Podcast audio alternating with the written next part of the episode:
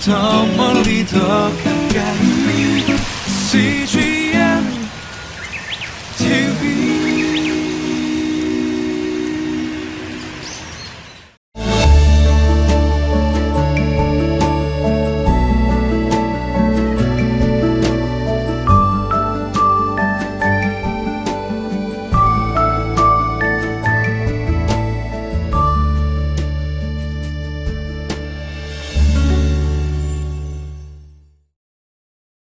우리는 살아가면서 어려운 일을 당하거나 또 결정하지 못하는 그런 일들이 생길 때에 사람들에게 조언을 구하곤 합니다. 그런데 중요한 것은 우리가 누구에게 조언을 구하는 것도 중요하지만 그 조언을 듣고 내가 그대로 순종하며 따라하는가 그거는 또 다른 문제라는 것이죠. 우리 성도들은 종종 하나님 앞에 나가 하나님의 뜻을 묻고 조언을 구합니다. 하나님 어떻게 할까요? 하지만 하나님이 말씀하실 때에 그것을 듣고 순종하는 것은 따라가는 것은 또 다른 문제라는 것이죠. 오늘 말씀 속에서 사도 바울의 그 조언을 무시하는 한 남자의 이야기가 나옵니다. 함께 말씀의 현장으로 들어가 보시죠.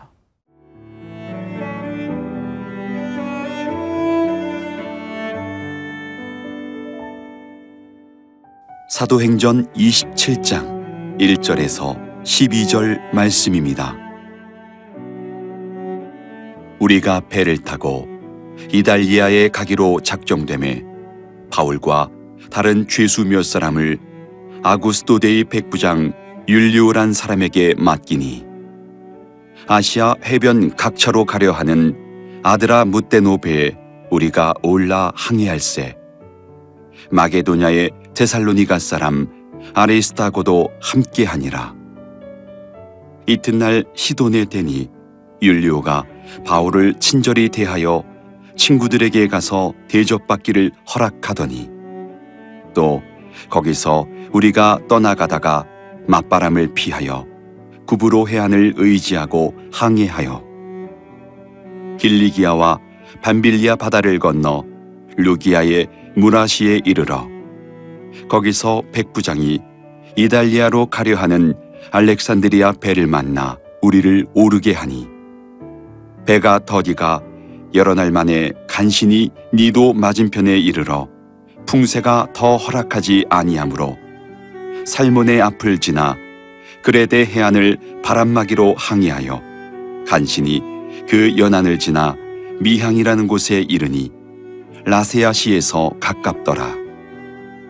여러 날이 걸려 금식하는 절기가 이미 지났으므로 항해하기가 위태한지라 바울이 그들을 권하여 말하되 여러분이여 내가 보니 이번 항해가 하물과 배만 아니라 우리 생명에도 타격과 많은 손해를 끼치리라 하되 백부장이 선장과 선주의 말을 바울의 말보다 더 믿더라.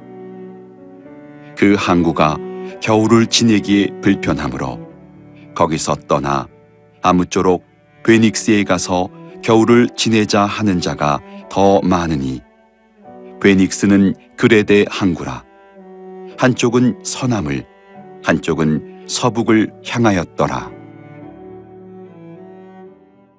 총독 베스토와 또 아그리파 왕 그리고 많은 사람들은 바울의 변론을 듣고 드디어 깨닫게 됩니다. 저 사람은 어, 저렇게 결박당하고 사용당할 만한 그런 죄인이 아니다라고 말하지요. 그러나 하나님의 뜻은 사람들의 생각과 상관없이 바울이 유죄다, 무죄다, 라고 상, 그런 것과 상관없이 하나님의 뜻은 이미 바울을 로마로 이태리로 어, 보내려고 결정하고 있습니다. 그리고 모든 그 어, 상황들은 하나님의 뜻대로 지금 흘러가고 있다는 것이죠. 1절, 2절 함께 읽어보겠습니다. 우리가 배를 타고 이달리아에 가기로 작정됨에 바울과 다른 죄수 몇 사람을 아구스토데의 백부장 율리오란 사람에게 맡기니 아시아 해변 각처로 가려 하는 아드라 무테노 배에 우리가 올라 항해할세 마게도냐의 데살로니가 사람 아리스타고도 함께 하니라. 여기서 특히 눈에 띄는 것은 이달리아로 가기로 작정되었다 라고 이야기하고 있습니다. 이제 사도 바울의 인생은 이렇게 수동태 인생이라는 것이죠. 지금 when it was decided 그렇게 결정이 되어 버린 것. 바울의 의지와 상관없이 사도 바울은 결박당한 채 죄인의 몸으로 지금 배를 타고 이달리아로 향하고 있는 그런 첫 걸음입니다. 사람들은 말할지 모릅니다. 아이고 찌찌 어떻게 하다가 저렇게 죄수의 몸으로 배를 타고 저렇게 가게 되었는가? 어떻게 저렇게 자신의 의지와 상관없는 그렇게 남에 의해서 움직이는 그런 수동태의 인생을 살게 되었는가라고 어, 정말로 불쌍해하고 한심해하고 손가락질할지 모르겠습니다. 하지만 여러분 아십니까? 우리의 인생은 이렇게 하나님의 손에 움직여 살아가는 수동태 인생이어야만 된다는 것이죠.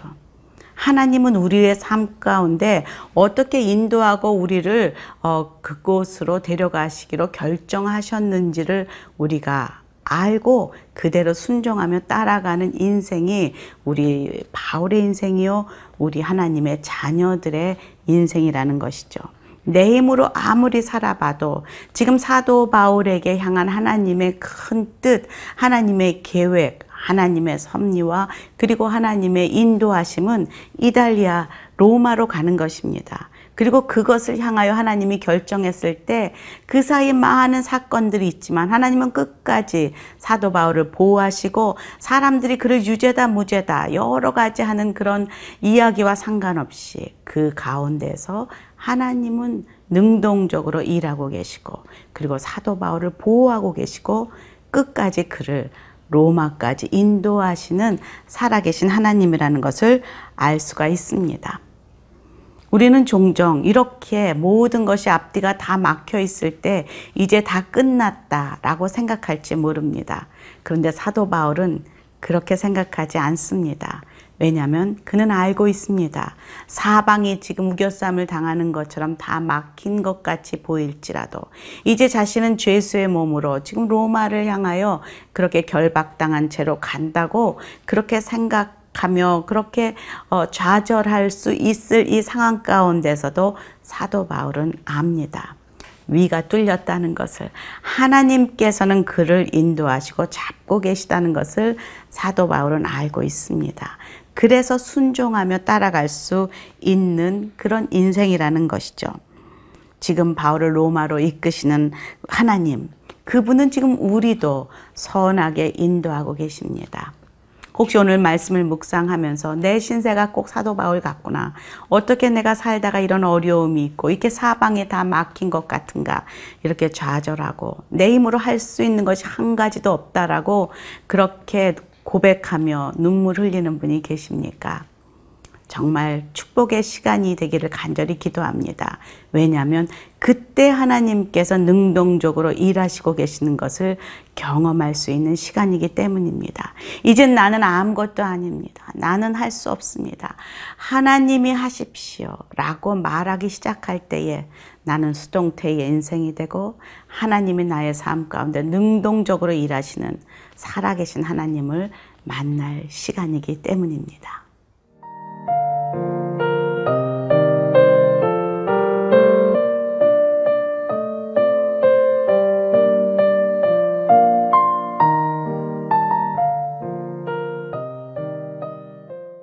바울의 험난한 지금 죄수의 몸으로 묶여서 로마까지 가는 그런 여정 가운데에서도 하나님께서는 그를 홀로 두지 아니하시고 돕는 자를 붙이십니다. 3절입니다.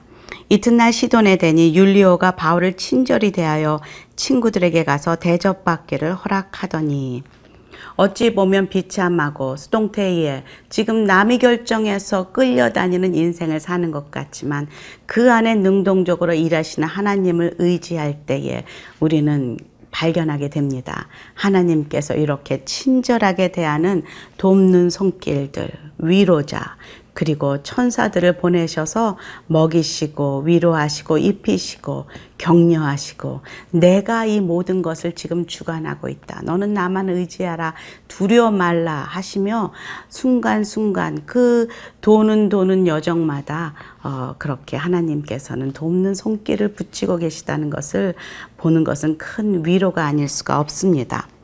이제 이 배에 로마로 가는 그 험난한 그 배의 여정에 심한 바람과 폭풍이 어, 지금 불게 됩니다. 그래서 바울이 탄 배가 그레데를 지나서 간신히 미양에 도착합니다. 바울은 더 이상 항해를 계속하면 지금 생명이 위험할 수 있는 상황이다 라고 조언을 합니다. 그러나 백부장은 사도 바울의 조언을 무시합니다. 그리고는 이렇게 결정하죠. 10절, 11절 함께 읽어볼까요?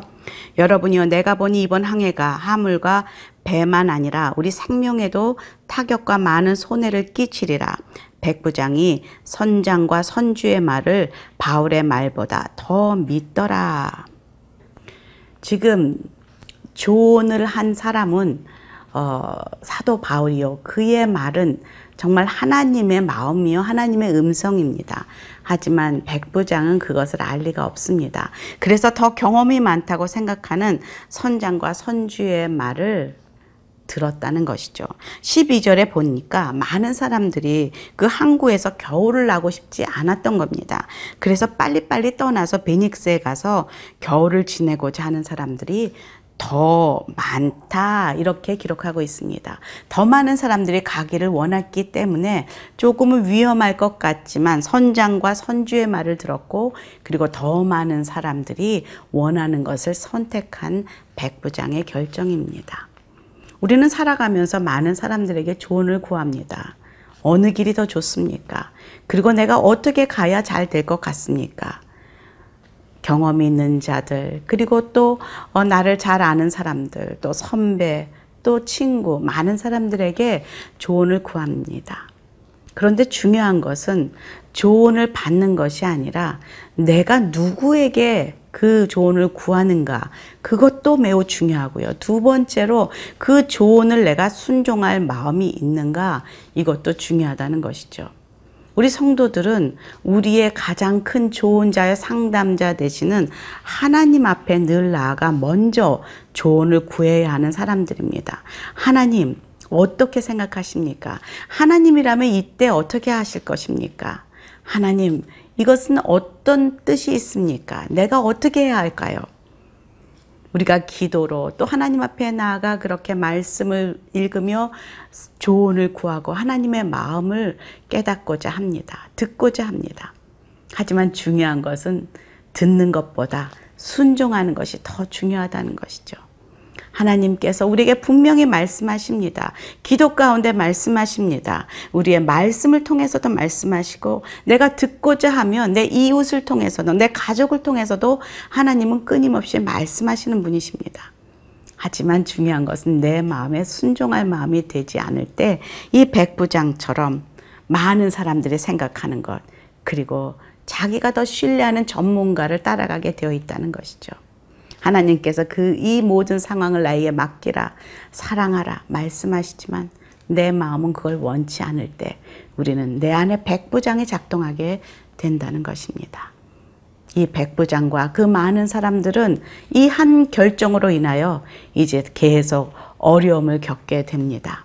오늘도 우리 삶 속에서 하나님께서 너는 누구에게 나아가 조언을 구하느냐 그리고 그 조언을 듣고 너는 순종할 마음이 있는가? 라고 물으십니다. 함께 기도하겠습니다.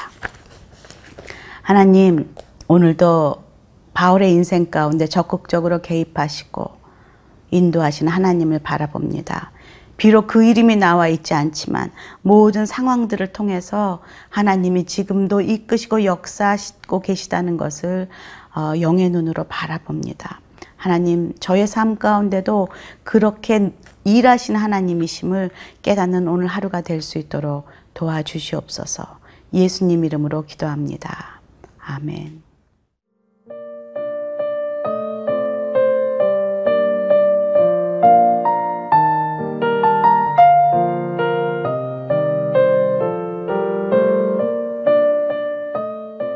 이 프로그램은 시청자 여러분의 소중한 후원으로 제작됩니다.